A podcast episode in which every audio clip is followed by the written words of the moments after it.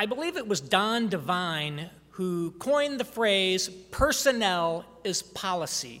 That is, that the nature, character, and actions of institutions depend on who's running them. And to a great extent, that's true. And in any country that is culturally and to a large extent demographically still Protestant, and in which evangelicals are the largest, most loyal, and most important voting bloc in the Republican Party, the senior-most personnel of conservatism need to be much more Protestant than they currently are. That's the claim that I'm going to go through in this presentation. What's conservatism? One simple definition might be a defense of the organic social order, included in that, a defense of the organic elites, existing elites. Think back to the founding of National Review in 1955. What was the organic social order in America? It was Anglo Protestant. That is to say, Anglo because our political traditions, culture, and folkways were our evolution from the British inheritance that we had. And it was Protestant because there was a soft institutionalization of a sort of generic Protestantism at that time. Catholics and Jews were being assimilated into that through what was called the triple melting pot model, but this was still a very demographically, culturally Protestant dominant country. Who were the incumbent elites? That was the Protestant establishment. It was the WASP, the white Anglo Saxon Protestants of that era. What was their ideology? It was liberalism, a sort of mid century vital center consensus liberalism. Well, where did conservatism come from? The people who founded and built conservatives were largely not American Protestants.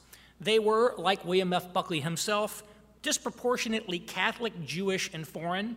This is widely known and widely commented on. In fact, multiple people have observed how unrepresentative of America were the 25 people whose pictures appeared on the dust jacket of George Nash's canonical history of conservatism. One of them was Kevin Phillips, the famous Republican strategist, wrote the emerging uh, Republican majority in 68, advisor to Nixon, coined the term Sunbelt.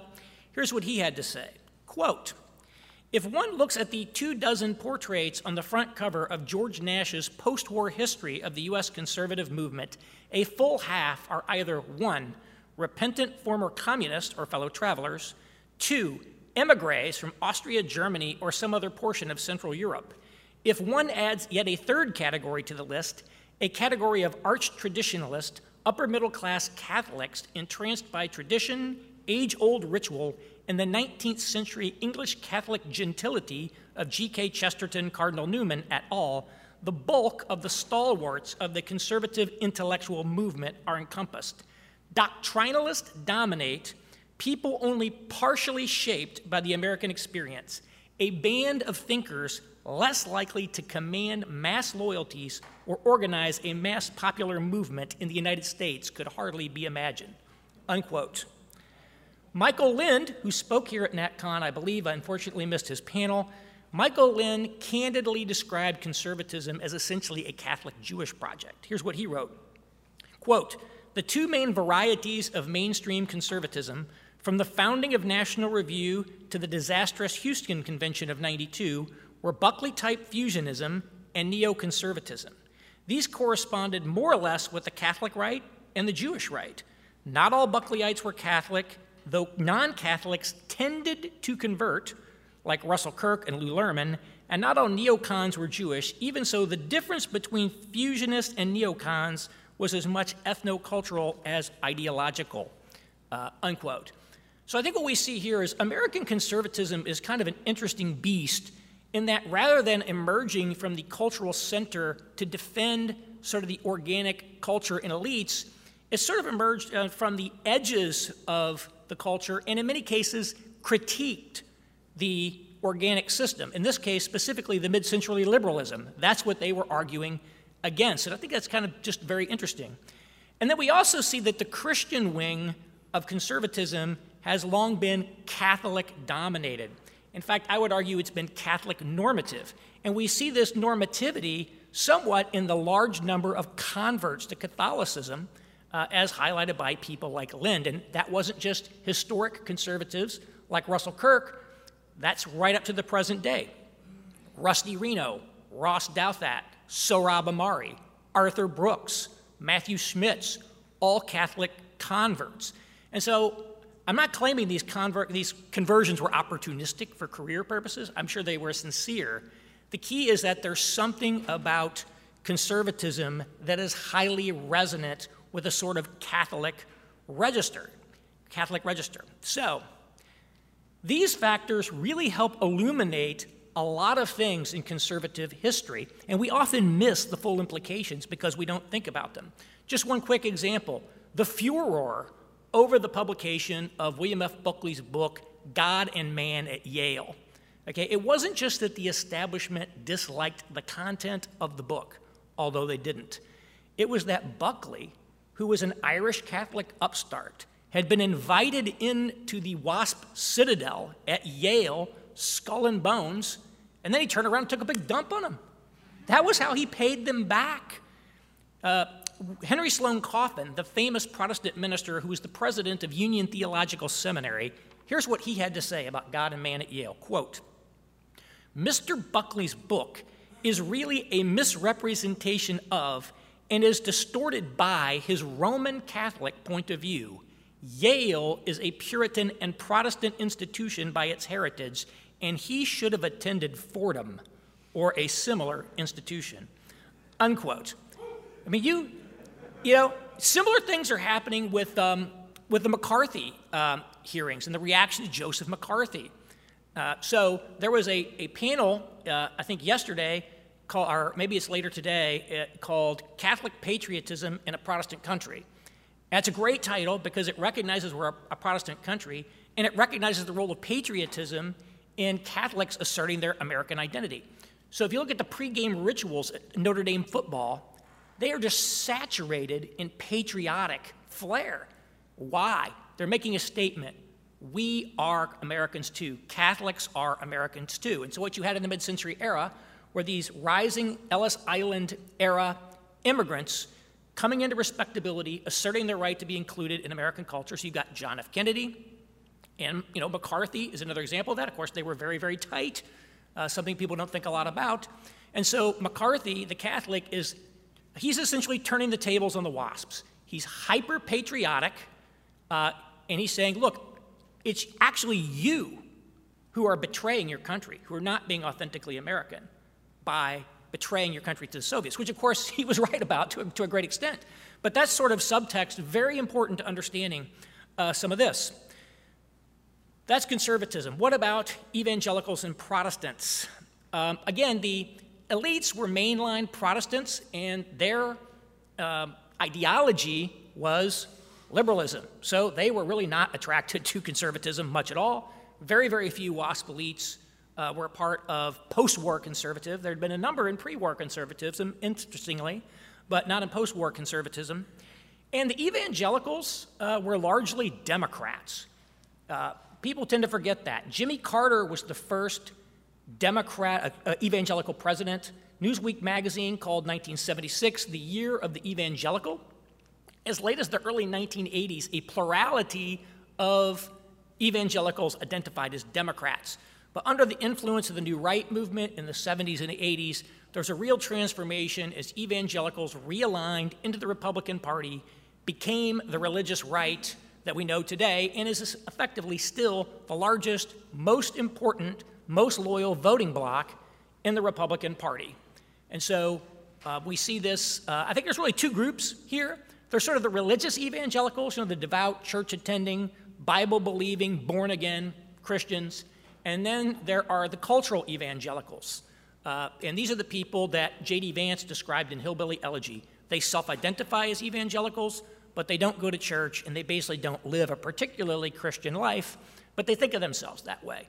And so both of these groups are sort of included in here, which I think creates a lot of confusion and a lot of argumentation within the evangelical world. So it's understandable that historically there wasn't a lot of Protestant leadership in conservatism.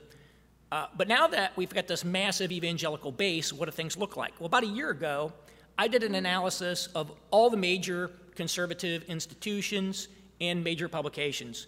Now, again, it, it wasn't a scientific survey. Maybe I wasn't totally comprehensive, but I tried to identify all of them. And I said, looked up the presidents and the editors in chief, And I said, What is their religious background? And essentially, very few of them were Protestant. And of the ones that were Protestant, essentially all of them were Episcopalians. And I'm not anti Episcopalian. In fact, I think we really need to focus on reclaiming the virtues of mainline Protestantism. But the Episcopal Church is no longer exactly the Republican Party at prayer. And, and these people do not talk about their faith. It was very difficult to find out that many of these people were actually Episcopalians. I had to do a lot of research because, unlike the Catholics, which often center their faith in their public uh, political persona, that's less the case with these Episcopalians, which is why I'm not going to out any of them, lest they get in trouble. There, there was, and there's been some turnover since then, but there was, and I think really only still is, one evangelical uh, with, with a, a, position like that. And so, um, one of the so one of the kind of themes we're having in kind of this conference and in conversations today is where did conservatism go wrong? So there's a panel on fusionism later today, and I think if I were to go back and look, I would say one of the things was that Protestantism, excuse me, conservatism never really figured out how to crack the code on resonating with the you know Protestant mainstream culture of America, which dramatically inhibited its ability to attract true elites into the movement. That's been a persistently plagued problem. And also made it hard to come up with policies that truly resonate with the base, apart from, say, some folk libertarianism, which is why conservatism is very vulnerable to populist insurgencies, where people do put forth these things that resonate very much with the base, much more than from the intellectual uh, class. So, I believe that if we want to have a conservatism that actually can succeed in America, then it has to be built out of the authentic political and cultural traditions of America. That's why I am not a post liberal, because our political traditions are, in essence, liberal. That's why integralism is a non starter in America. It's why I don't like the term nationalism, to be quite honest, because I don't think nationalism is a term that has much, it doesn't have much historic valence in America. And so I think there's a, there's a big kind of, this encompasses a lot, but I think figuring out how to uh, engage more in sort of the Protestant uh, things of the country is very important. I'll give two examples of why that is quickly. One, Josh Mitchell uh, does this. He says, Why did Marxism fail and wokeism succeed? Marxism talks about things like class that don't resonate in America. Wokeism talks about things like sin, guilt, scapegoat that dramatically resonates with the culture. Very important. It's also why, electorally, every single Republican president has been a Protestant. Donald Trump is a larger than life sort of Protestant archetype. And so, to close the gap, I think the top leadership of conservatism needs to be much more Protestant and evangelical than it currently is. Uh, now, of course, we're not going back to a mid century Protestant establishment, nor should we desire that. This is a very diverse country and a very diverse movement. We need Catholics, Jews, etc., in leadership positions, but we ought to also have some Protestants in those positions as well, certainly more than we have today. Uh, this is not just a challenge to conservatism, it's also a challenge to the Protestants. We have not crowned ourselves in glory. There was a book called The Scandal of the Evangelical Mind, the scandal being that it doesn't have one, right? So we have not developed people with the aptitudes or interests of being in that sort of intellectual policy institutional leadership. Our talent has tended to go into ministry, go into business, or electoral politics. So we cannot continue to outsource things to the Catholics. Uh, we can't keep looking to Charles Taylor to understand secularism or Patrick Deneen to tell us about liberalism because Patrick Deneen is very anti Protestant. We need to be able to develop our own resources for doing that. Before we can actually take any of these positions, we have to be qualified. So that's our to do, and that's one of the reasons that I started uh, American Reformer, which was to start building these networks and institutions to support the development of Protestant intellectuals that can start contributing their fair share to the conservative movement. Thank you.